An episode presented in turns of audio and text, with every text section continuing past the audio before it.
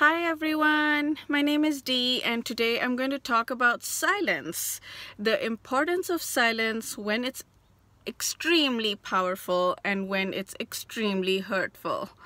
Um, so I'm sure you've gone through situations where somebody says something and you get very reactive and you just want to say something that you know you're going to regret later, or you do regret later, right? Um, in those moments, the best way to handle it is not just pure silence necessarily, if it's somebody that you care about, but just tell them, I am feeling very triggered right now and I need to figure this out on my own, so I'm going to take some time to calm out, calm down and get back to you. And sometimes that may take a few minutes, sometimes a few hours, and sometimes it may take a lot a lot longer. You know, it may take years sometimes.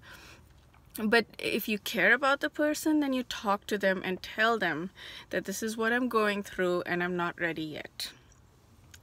Um, ignoring um, a person can be very very useful as well. Like if you're um, sending if you're texting or you've just met somebody and they say something that is very low value or hurtful and you just don't want to deal with them anymore, you don't want them in your life anymore, then you can ignore them. Uh, ignoring usually just means that you're not going to have a relationship with them later on, typically.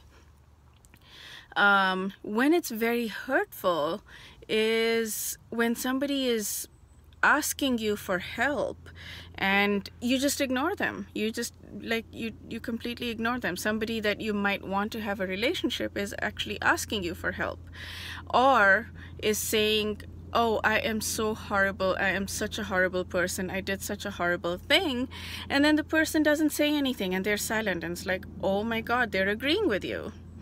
So be careful about when you use silence. Silence is extremely powerful only if you want to use that because somebody is triggering you and you want to heal from it, or you just don't want that person in your life anymore at all, uh, because the person has been hurtful, you know.